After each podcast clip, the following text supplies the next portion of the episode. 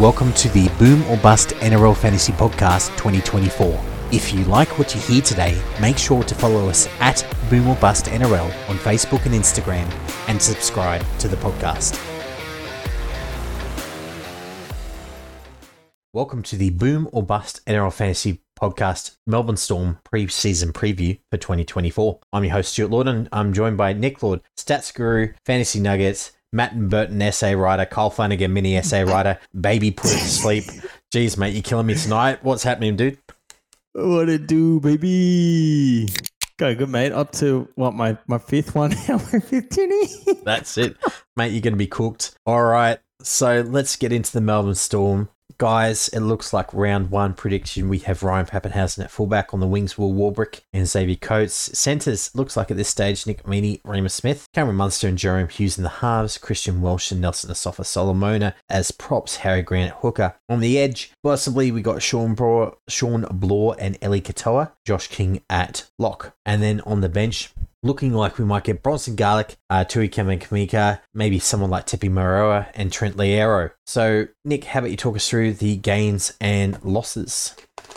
Mate, the one gain, Shawn Blore from the West Tigers. In terms of losses, quite a few here, mate. Tariq Sims off to the Super League, well, I should say to France to play with Catalans, uh, with Jayden Nikorima as well, actually. Uh, George Jennings is unsigned at the moment. I don't think he's been picked up yet. Same with Jordan Grant. Uh, Tom Eisenhuth's off to the, the crappy Dragons, I should just say. And Justin Olam's been put out to pasture with the West Tigers. That's it. Get him some money. All right, let's talk through the injuries. So, really, look, Alec MacDonald's got a hamstring injury, but the real interesting one, Ryan Papenhuyzen, rumored to be playing in the preseason trials, at least one of them, probably the second preseason trial. Nick, Jesus. yeah, which is good after that ankle break he had last year after coming back from that shattered Jack White knee. So, there's a few Storm players we want to own, so we really want to talk about the strength of schedule. Nick, talk us through what it looks like to own the Storm this year. Mate, they got the hardest, and it's pretty nasty. So, rounds 1 to 12, it's the hardest. Origin period, rounds 13 and 20, it's the fifth hardest. And the run home runs 21 to 27, it's the hardest. Uh, See, I was looking this today. I was just like, I couldn't find a time when it was a good time to own some of these guys. Yeah, you just literally, if you want to go round by round, you just have a look at it. It's pretty, pretty not nice. Uh, in terms of the buyers rounds four, rounds 13, major buy round, and the final buy is round 19, which is also a major buy round. So teams twice. This is where it gets pretty nasty. The Broncos, Dolphins, Eels, Knights, Panthers, Rabbitohs, Roosters, and Warriors. So schedule, mate, it's retribution for all the years of cheating. Um, that's all I can say. They're opening Panthers home round one, Warriors round two, Knights away round three, the bye round four, Broncos home round five, the Bulldogs, which will be a layout for them round six. They're away to the Roosters round seven, Rabbitohs round eight, and that's just really hard, mate. Like one game that's a lower ranked squad, and the rest are sort of all top six, top eight sort of sides. Pretty, pretty rough. Um, Origin's a bloodbath as they have their bye round 13. The Knights round 14. Full strength Warriors round 15. The Dolphins, who should be barely Origin affected round 16. The Raiders round 17, and the Tigers away round 18. The run home is nasty, mate. Rabbitohs round 23, Panthers round 24. They're both away, and then they host the Dolphins round 25. And then they're away in Queensland, mate, to the Cowboys, and then they finish with the Broncos. So why the schedule rate so hard rest was the teams they have twice, which I already mentioned. They've arguably only one team not projected to make the top eight in the double ups.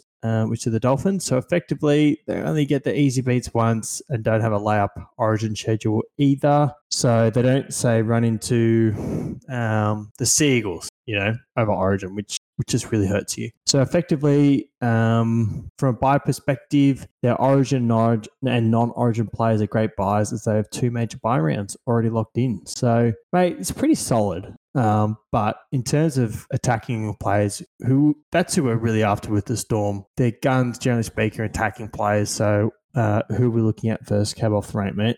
Oh, look, we've got to look at Ryan Papenhuyzen, 495k, 36 break even. So for fantasy, we really want Papenhuyzen back. So he's priced at 36, averaging 52.4 in his fit games in 2022, 70.8 with two centuries in 2021. So we're talking about a guy who's got a great pedigree here. He is still a uh, still a young guy. Obviously, dealt with a couple of terrible injuries over the last couple of years. So basically, if he returns to a significant part of his previous film. So I'm not even talking about 2021, just say 2022. He's an absolute screaming buy with 15 plus points of potential. So, and if he gets that goal kicking back, he has the base to be able to come a top five wing fullback again. So, must have his starting. Very unlikely to play uh, Origin would have to have several players in front of him essentially go down. Only danger I see is that need to watch that Team List Tuesday, as there is a rumor that he could play for the bench for the first couple of rounds and ease him in. So that's that's not like your forum rumor. There's like a pretty decent source rumor as well. So Nick, you put in something about his goal kicking versus Nick Meaney and whether he's likely to get it back or not. Well, he kicks at 79 overall and he kicks above his expected kick rating by 1%. So Nick Meaney kicks at 74%. He's about 2% below as expected. So um, I surely Paps will get the kicks back right if he's starting, surely. Yeah. I mean, his knee should be, his ankle and all that should be fine for that, I think. Oh yeah, that makes sense. So yeah, that makes a lot of sense to me. That if if Paps essentially if his foot is correct after all that, I'm am definitely keen at him. So watch the trials very carefully. Let's look at the next guy, Cam Munster, 754k 55 break even. So slightly down year for Munster, who admitted in a press conference to being lacking confidence across 2023, which was new for him. Unfortunately for us, he played well enough to still be worth three quarters of a million. And while we could set this in push back towards that high 50s, low 60s average, round four buy in state of origin means he's a void early in the season. Rather take a guy less talent, but with more to do, such as Fogarty for 100k less. So target. That burden. I don't know. I can't even find the soundboard to give you that one.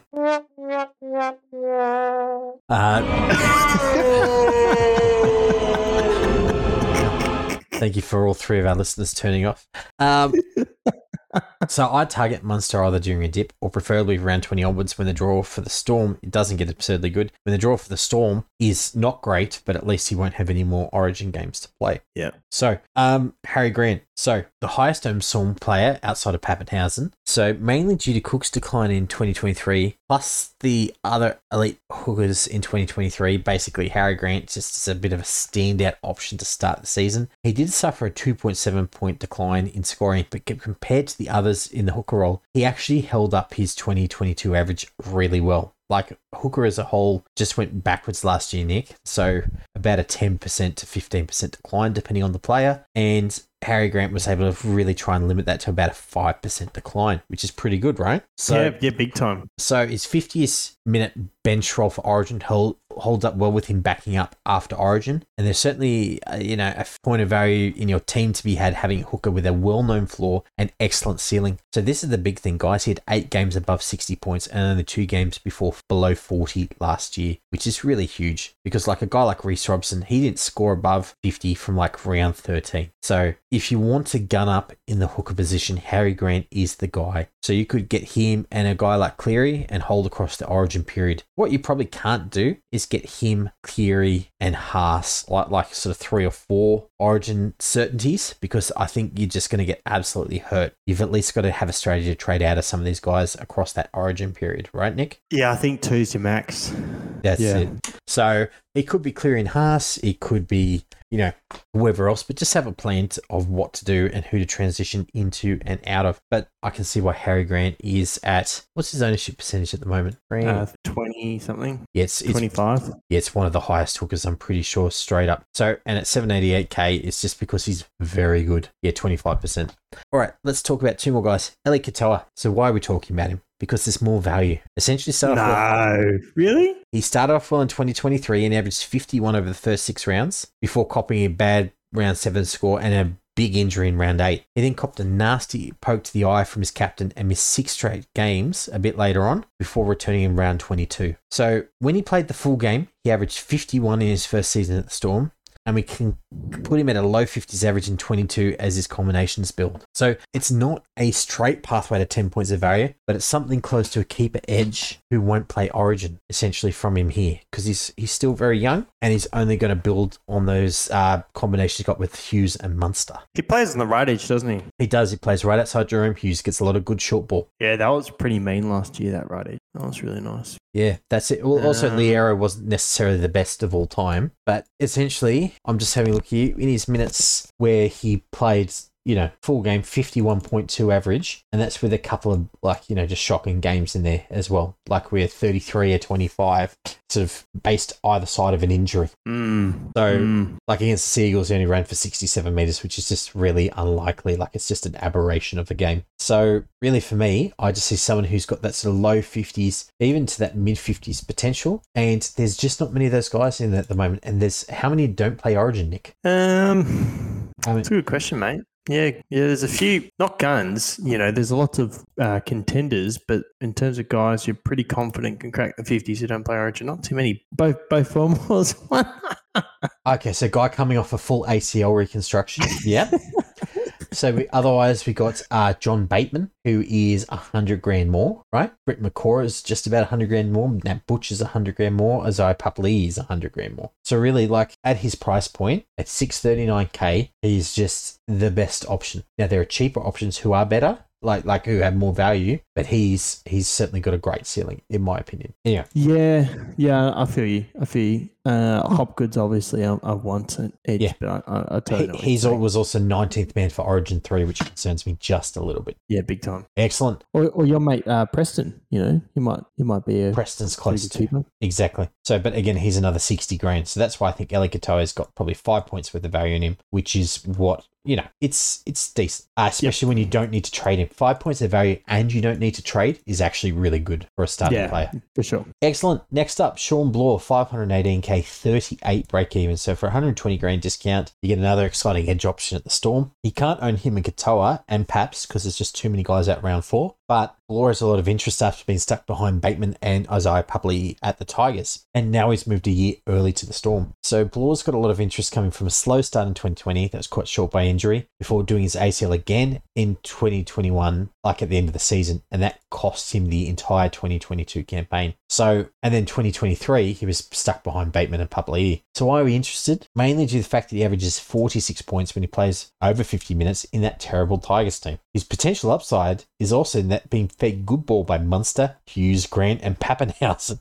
and moving towards that high 40s average. And we know that the coach likes a long minute edge player, Nick. So basically, last year, the edges played 70 plus most games. Mm. So, Mm. and he's going to be get fed good ball. Uh, I'm thinking that there's probably 10 points of value there. Ability to shift towards a keeper edge around 8 to 10 when we understand who those players are, or just hold as required. Oh, this edge position stacked this year. It really is. Now, unfortunately, not as cheap as last year. It's not like we're getting Hopgood for 450 and we're getting Trent Loiero for, what was he? He was like low, high 300s or something. So, Yeah, We- 400 or so, yep. Yeah, he was he was pretty cheap last year too. I think he was like three three ninety or something like that. So whereas this year it's a little bit higher, but there's still some value there for Blore. So that's the end of the players that I want to talk about, mate. You got a couple more for us. Mate, Nick Meaney, uh, 619k, 45 break evens. He actually performed better at fullback in 2022 versus 2023 uh, without his goal kicking. But when you factor in the goal kicking, uh, he was uh, much better. So he kicked uh, five points of goals in 2022, but he kicked eight points of goals in 2023. Um, but he's not going to play fullback. So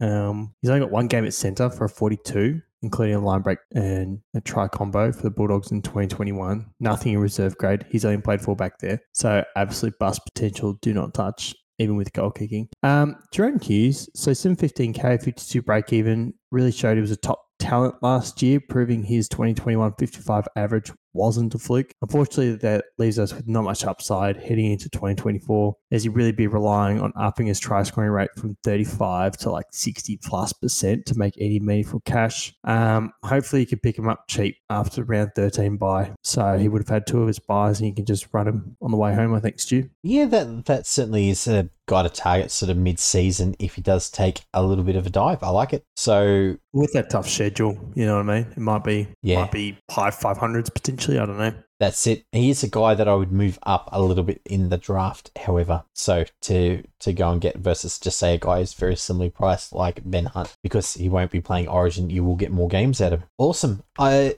is there anyone that we really should else should look at in this team? I mean, Nas is always relevant at some point of the year, but not round one. Um, Coates is, you know, he's a joke.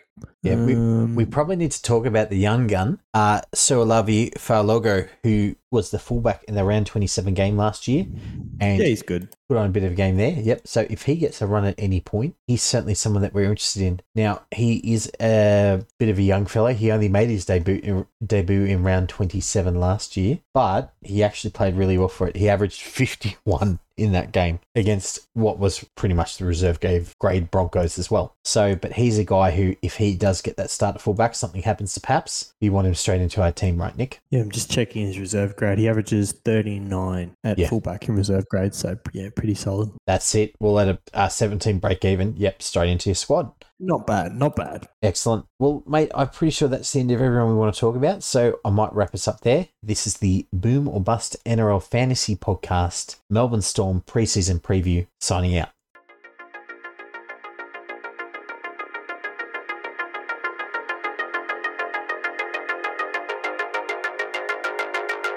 Thanks for listening to the Boom or Bust podcast. Make sure to subscribe and check out our Facebook page for more info.